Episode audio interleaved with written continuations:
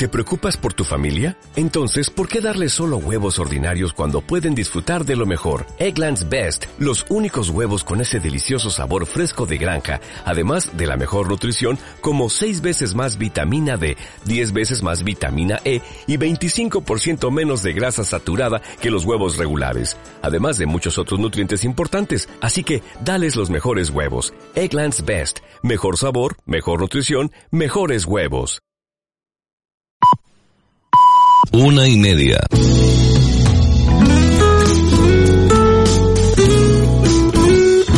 Radio Las Palmas FM. Radio Las Palmas FM.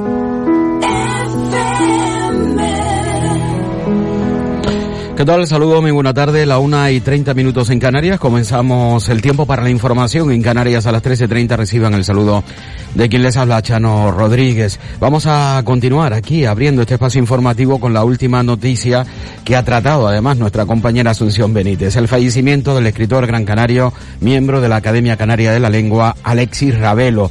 Falleció esta mañana a consecuencia de un infarto en su ciudad, en Las Palmas de Gran Canaria, con tan solo 51 años. Alexis Ravelo era una de las figuras más destacadas de la novela negra española, tras lanzar La estrategia del pekinés en el año 2013, una novela que fue premiada en la Semana Negra de Gijón como la mejor del año y que también fue llevada al cine por Elio Quiroga en el año 2019 y rodada en la ciudad de Las Palmas de Gran Canaria.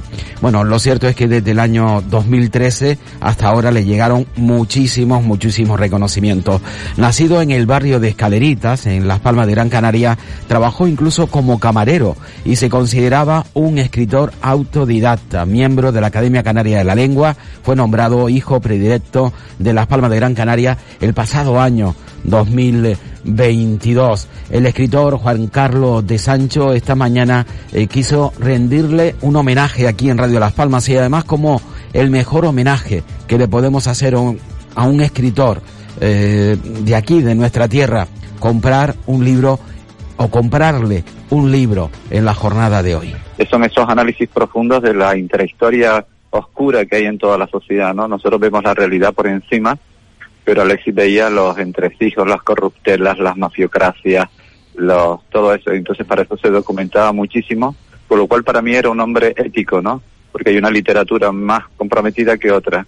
Y hoy en día la novela negra pues sustituye a este periodismo de investigación antiguo que se hacía, ¿no? Sin ninguna presión política, ¿no? Entonces la independencia que él tuvo le daba para mí una autoridad moral importante. Entonces yo creo que el mejor homenaje a Alexis, que era un hombre campechano, sencillo, nunca se lo creyó, pero llegó a ganarse el Dashiell Hammett, que es uno de los grandes premios internacionales de novela negra, se lo ganó él. Pues él siempre fue un hombre sencillo. Para mí el mayor homenaje es que hoy vayamos todos y todas a una librería y pidamos un libro de Alexis. Toda la gente que nos está escuchando, Alexis Ravelo, uno de los grandes escritores canarios que pasará la historia con su obra, porque, en fin, yo creo que se comprometió hasta el fondo de mostrarnos una realidad que muchas veces no vemos a simple vista, ¿no? Pero él sí lo sabía ver. Y era un hombre sencillo, buena persona, buena gente, campechano como siempre, siempre hablaba bien de sus compañeros.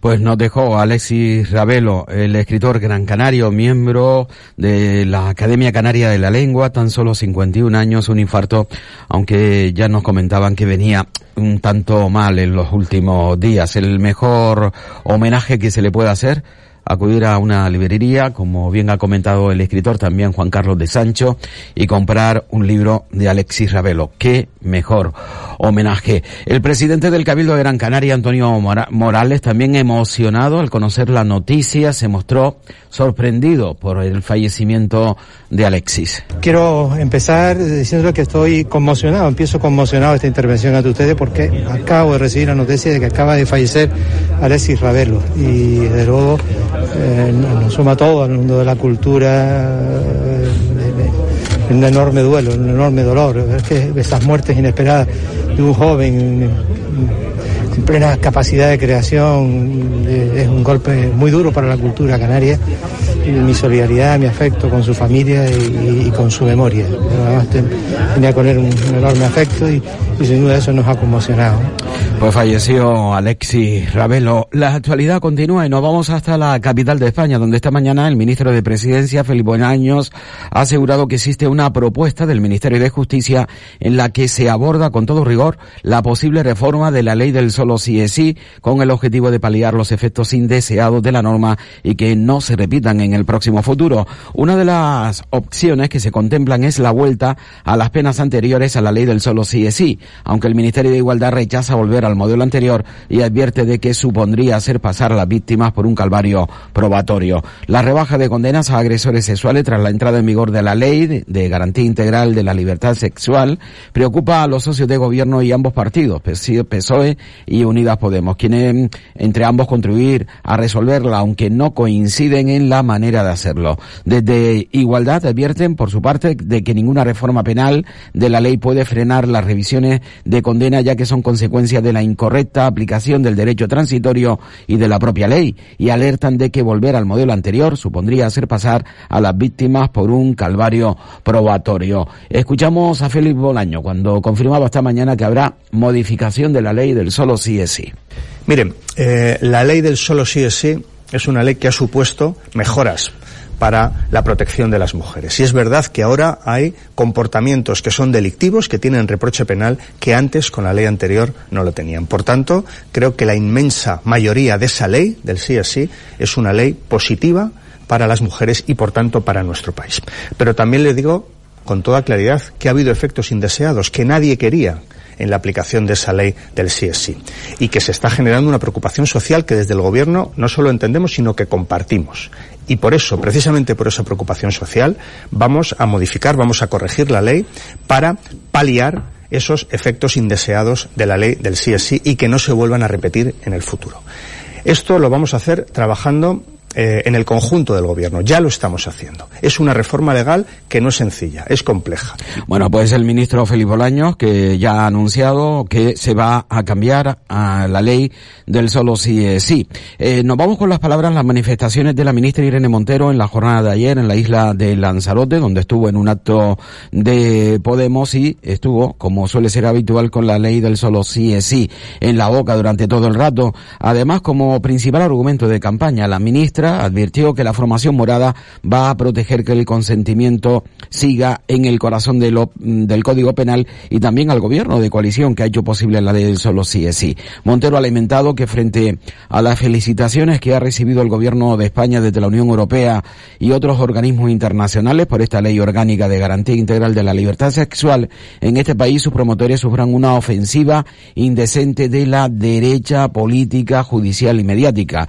Así lo dice Irene Montero, que sufren una ofensiva indecente de la derecha política, judicial y mediática. Sería interesante, ahora esto es una propuesta que yo hago, conocer si piensa lo mismo de Manuela Carmena, quien tildó la postura de Montero de soberbia infantil, o de la propia portavoz de Más Madrid en el Ayuntamiento de Madrid, Rita Maestre, que llama a un cambio de la ley. Creo que la ley era necesaria, que pone en el centro el consentimiento, que habla de medidas de prevención y de formación, y creo que en ese sentido es un avance. También creo que hay que gobernar desde la sensatez y desde el sentido común. Yo he gobernado y sé que a veces se producen efectos indeseados. Lo cierto es que es lo que piensa todo el mundo, y además con un poco de raciocinio. Tampoco hay que pensar demasiado o ser demasiado ilustre como la propia Irene Montero. Tan solo si hay una ley que resulta que es buena ley, pero que tiene algunos agujeros por los cuales se están colando los presos, los reos, los condenados, pues hay que intentar cerrar ese agujero, única y exclusivamente eso. Pues no, Irene Montero le va a la marcha. Ella acusa a una ofensiva indecente de la derecha política, judicial y mediática, como si la alcaldesa de Madrid, Manuela Carmena, fuese una jurista de derecha, política y jurista de la derecha, o su propia excompañera, Rita Maestre, de Podemos, que ahora, como casi todo el mundo, ¿no?, lleva a que se cambie la ley, al menos en ese apartado. Irene Montero. Todos los organismos internacionales nos están felicitando por este avance en derechos para las mujeres, por esta capacidad que estamos teniendo de desplegar una ley que por primera vez permite al Estado proteger de forma integral a todas las mujeres que sufren violencias sexuales, a las que denuncian y a las que no denuncian. Y mientras nos felicitan los organismos internacionales y mientras el Parlamento Europeo dice que esta ley tendría que ser replicada en otros Estados miembros y pone de ejemplo esta ley como ejemplo de cómo proteger a las mujeres frente a las violencias sexuales y de cumplir el Convenio de Estambul, aquí estamos viviendo esta indecente ofensiva de la derecha mediática, de la derecha judicial y de la derecha política. Y el Partido Popular ha ofrecido sus votos para volver al modelo anterior, a la distinción entre agresión y abuso. Vamos a proteger el corazón de la ley del solo sí es sí. Y lo vamos a hacer juntas y haremos lo que sea necesario. Bueno, Irene, claro que hay que proteger la ley y creo que todo el mundo estará de acuerdo en proteger la ley. Pero, hombre, recibir felicitaciones el gobierno de España por todos los organismos mundiales cuando resulta que se han escapado 300 reos de una pena mayor o incluso algunos de ellos han tenido ya, la han soltado, lo han puesto en la calle porque resulta que la ley tiene un agujero.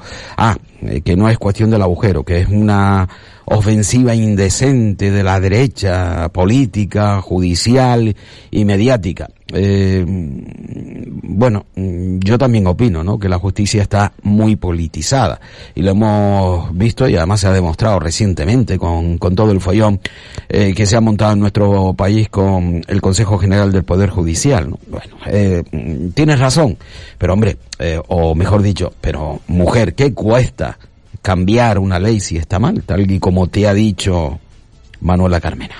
En fin, punto y seguido, dejamos atrás la ley del solo sí es sí y vamos a ver cómo avanza ese cambio en la ley y nos vamos con una buena noticia, creo que sí, que es buena, que se ha recibido en la jornada de hoy y es la subida tan solo de una décima del IPC en el mes de enero. Son datos obviamente adelantados que se podrán confirmar o no dentro de aproximadamente 15 días. El IPC sube en enero 1 décima y sitúa la inflación en nuestro país en el 5,8% en su tasa interanual. Se produce este pequeño repunte tras 5 meses consecutivos de descenso de los propios precios. Una de las razones del aumento de los precios es que en enero se hizo efectiva la retirada de la unificación general de esos 20 céntimos al precio de los carburantes que ahora solo se aplica al sector del transporte y también a un descenso menor de los precios del vestido y el calzado. En cambio, han tirado a la baja los precios de la electricidad. Por otro lado, la inflación subyacente, que no tiene en cuenta ni energía ni alimentos frescos, sigue subiendo. Lo hace además en medio punto, hasta alcanzar el 7,5% según el dato adelantado hoy por el Instituto Nacional de Estadística. En el año 2022 la inflación consiguió frenarse en la segunda parte del año, tocó techo en julio, recordarán ustedes cuando rozó el 11% y a partir de ahí no ha hecho otra cosa que bajar, exceptuando este mes de enero con esa subida del 0,1, pero hay que tener en cuenta que hemos perdido esos 20 céntimos de bonificación al carburante que indudablemente se ha notado en el alza de los precios. Y con el alza de los precios llega también el Euribor, que cierra el mes de enero con una nueva subida. Sí, el índice de referencia para calcular las hipotecas va a pasar del 3,018% que cerró en diciembre a una media que se acercará al 3,33%. Son cálculos de iAhorro a falta de un día de cierre, es decir, a falta de que cierre mañana. Para que nos hagamos una idea de la subida de la hipoteca variable, podemos partir de un crédito de 150.000 euros a 30 años con un diferencial de Euribor de más 0,99. Pues la cuota era de 449 euros el pasado año, con el Euribor en el 0,47, menos 0,47.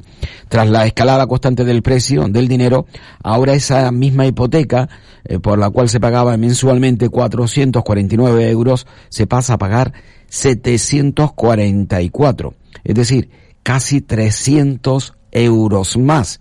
Si se traslada la subida todo el año, pues sería 3.540 euros más al año.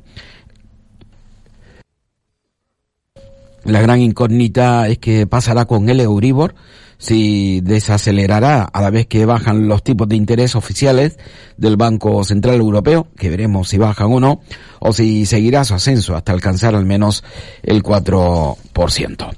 Y bueno, aquí en la Comunidad Autónoma de Canarias, ¿hay abuso del teletrabajo o necesidad de teletrabajar. El teletrabajo, a primera vista, puede parecer que todos son ventajas: mayor conciliación laboral, reducción de costes empresariales e incluso aumento de la productividad, pero no todos los sectores ni todas las profesiones pueden permitírselo. En la era de la COVID se utilizó esta modalidad laboral, como ustedes bien saben, que a día de hoy sigue dándose en muchos sectores, pero sobre todo en la administración pública. Y estaría bien si en las oficinas pertinentes la atención fuese la adecuada, pero ustedes estarán conmigo que no es así. Un ejemplo, solo un ejemplo: el Ayuntamiento de Las Palmas de Gran Canaria no atiende sin cita previa. Pero cuidado, porque si quiere la cita previa no encontrará cómodo ni esta semana, ni la próxima, ni para los próximos meses. La única forma es ir el viernes a primera hora hasta que se agoten. Si no tuvo suerte, tendrá que esperar a la primera hora del próximo viernes para ver si tiene suerte. La atención personalizada está en entredicho, mientras muchos ciudadanos no dan con la letra A en el ordenador, mientras una parte importante de los funcionarios municipales de Las Palmas de Gran Canaria siguen estando de teletrabajo. Intente que no le llegue una notificación. Normalmente suelen ser urgentes, pero intente que no le llegue, porque antes de saber a qué se debe y cómo reclamar si fuese necesario, tendrá que pagar y abonar incluso intereses, ya que no hay manera. Pero tenga usted en cuenta, al menos no sé si le valdrá, que no son solo y exclusivamente los ciudadanos los que padecemos esta situación en el Ayuntamiento de Las Palmas de Gran Canaria, como es la atención personalizada. También lo tienen las empresas. La presidenta de la Asociación de Empresarios, Constructores y Promotores de la provincia de Las Palmas, María de la Salud Gil, critica esa lacra del teletrabajo en la administración. Asegura que el uso abusivo de esta práctica está perjudicando el desarrollo de Canarias. Y dicho con todo el conocimiento de causa, el hecho de uso abusivo del teletrabajo. Esto es así, y las afirmaciones que hago responden a la opinión de la mayoría de los ciudadanos y ciudadanas, solo que nadie se atreve a decirlo, pues por miedo, y tampoco por parte de los responsables públicos hay la valentía de ponerle freno a una lacra, porque esto se está convirtiendo en una lacra y está perjudicando al desarrollo de Canarias y a la resolución de un montón de problemas. Esto es así de claro.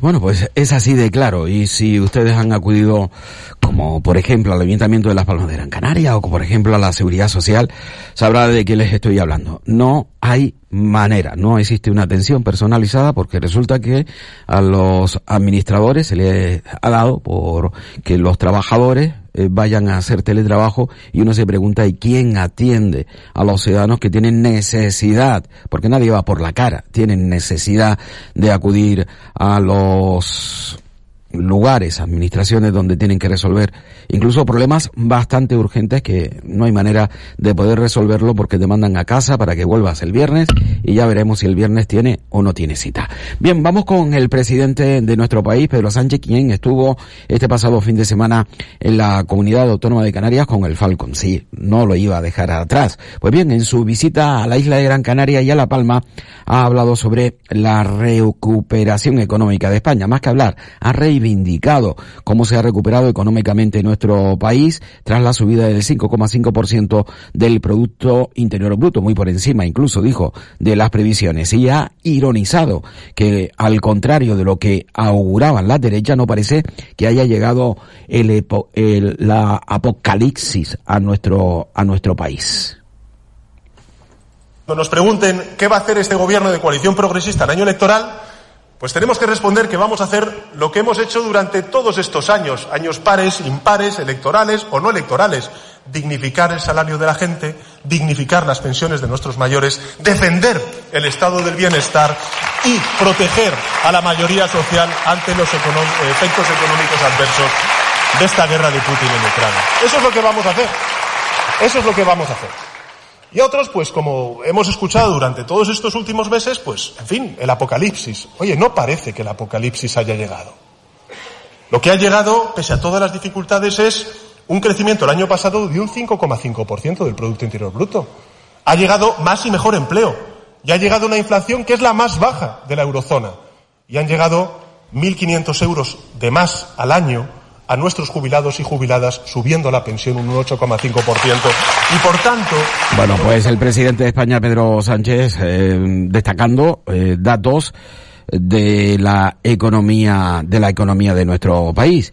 Estuvo acompañado por la ministra Carolina Darias y también por el presidente de Canarias, secretario general de los socialistas en la comunidad autónoma, Ángel Víctor Torres, quien lanzó, no sé si es preceptivo o no, si se puede estar de acuerdo o no, varios piropos a su jefe, varios piropos a Pedro Sánchez.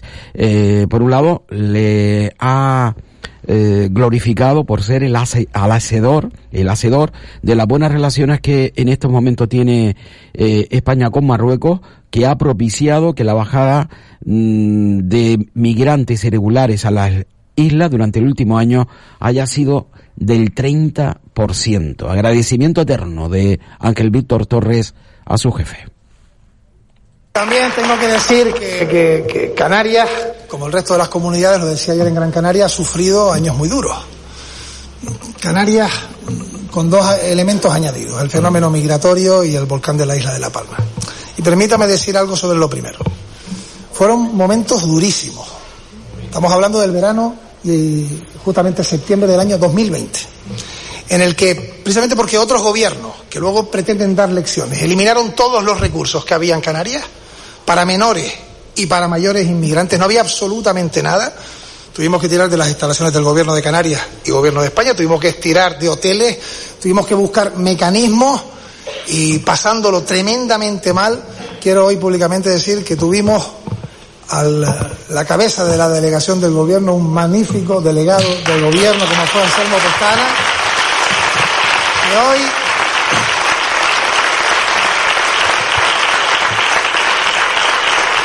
Hoy algunos que desde aquí, no siendo ni siquiera conscientes de su responsabilidad, que todos la tenemos limitada, acusaban al gobierno de España, Pedro, y a ti, de que estábamos tomando decisiones en contra del bienestar, de la seguridad de nuestra tierra. El año 22 se cerró con un 30% de inmigrantes menos llegados a nuestras costas que el año 2021. Y Pedro, indudablemente tú eres el hacedor de que haya buenas relaciones internacionales con nuestros países vecinos. Y yo, como presidente de Canarias, te lo quiero agradecer, porque lo primero, lo más importante, lo básico, es la seguridad de las personas. Bueno, saben ustedes que es un meeting y por lo tanto se debe a ello. Pero hombre, no hay que señalar precisamente al hecho de que se buscaba con el cambio de postura del gobierno de España las buenas relaciones con Marruecos. Sí, eso es lo que se buscaba y se ha encontrado, y era muy fácil encontrar esas buenas relaciones con un cambio de postura. Señor Ángel Víctor Torres, usted sabe que la oposición a ese acuerdo no era precisamente por establecer las relaciones con Marruecos, sino porque se hacía un flaco favor al sueño saharaui. España le dio una patada en lo cútleo, nos guste o no, queramos o no, a los saharauis. Es decir, hemos vendido a los saharauis, se trata de eso. Y eso ha sido lo que el pueblo canario, una parte del pueblo canario, pues ha reprochado al gobierno de España y a su presidente Pedro Sánchez. Por cierto, la cumbre con Marruecos tendrá lugar el 1 y el 2 de febrero, y bueno, lo cierto es que una parte del gobierno, la parte de Unidas Podemos, no va a acudir. Estarán todos los ministros, los únicos ausentes serán los ministros de Unidas Podemos. Ni Yolanda Díaz, ministra de Derechos Sociales y líder de Podemos, Ione Belarra, ni el titular de Consumo, tampoco va a estar Alberto Garzón. Ni Yolanda Díaz, ni Irene, ni Ione, ni Alberto Garzón, los cuatro ministros que tiene Unidas Podemos en el gobierno de España. Y el vicepresidente del gobierno, consejero de Hacienda, Román Rodríguez, encabeza la delegación canaria que busca hoy en Bruselas vías de financiación europea para la ejecución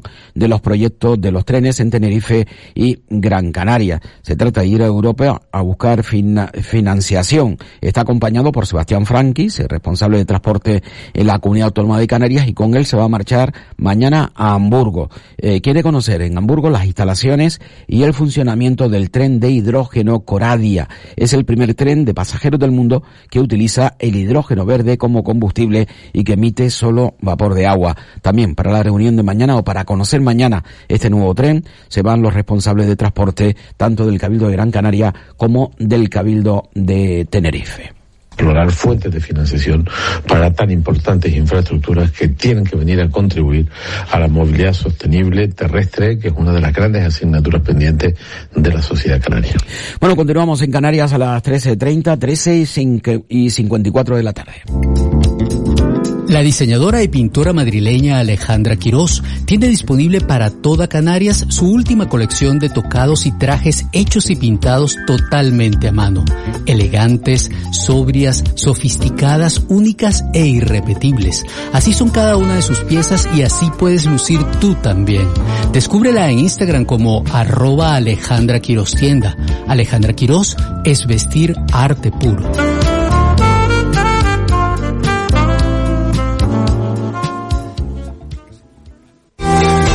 En la tienda BioCanarias, productos ecológicos y frescos, con los mejores precios y sin intermediarios. Le atendemos viernes, sábado y domingo en el Mercadillo Ecológico en Valleseco. La Canasta, todos los deportes, con Luis Hernández. Los miércoles a las 7:30 de la tarde, aquí en Radio Las Palmas.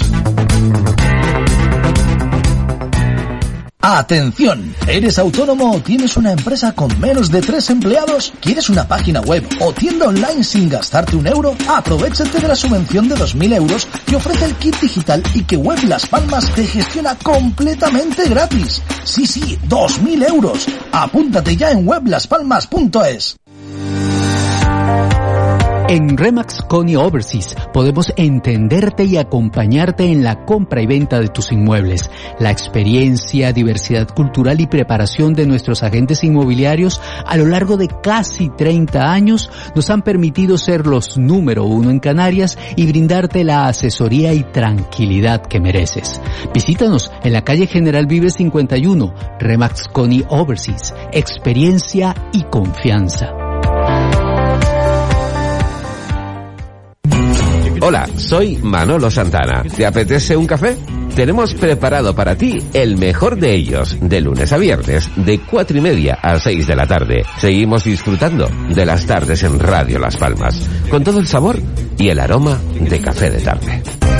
Radio Las Palmas, cercana, amable, entretenida, participativa. Radio Las Palmas, la radio de tu vida. Bueno, hoy se conoce ya que el Parlamento de Canarias inicia el proceso de reforma de su reglamento y pone sobre la mesa una propuesta en la que establece el salario de los diputados, que recoja una revisión y que suba según el IPC, es decir, al igual que sucede con los jubilados, ¿no? Pues nada, el mismo derecho para los diputados. En fin. La rentabilidad de la vivienda en alquiler en Canarias ha alcanzado el 6,05% en el último trimestre del año, según el portal inmobiliario pisos.com.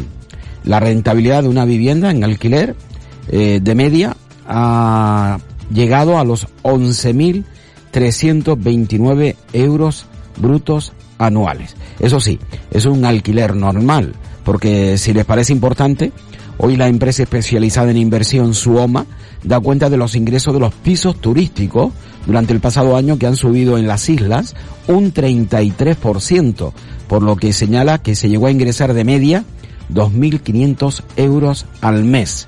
Es decir, no llega a los 1.000 euros, 800 euros aproximadamente, un piso en alquiler, mientras que si lo hace en alquiler vacacional, alcanza los 2.500 euros, es decir, un rendimiento superior al 150%. Por ello se entiende que aquellos que puedan, pues tienen un piso para alquiler vacacional y no para un alquiler normal.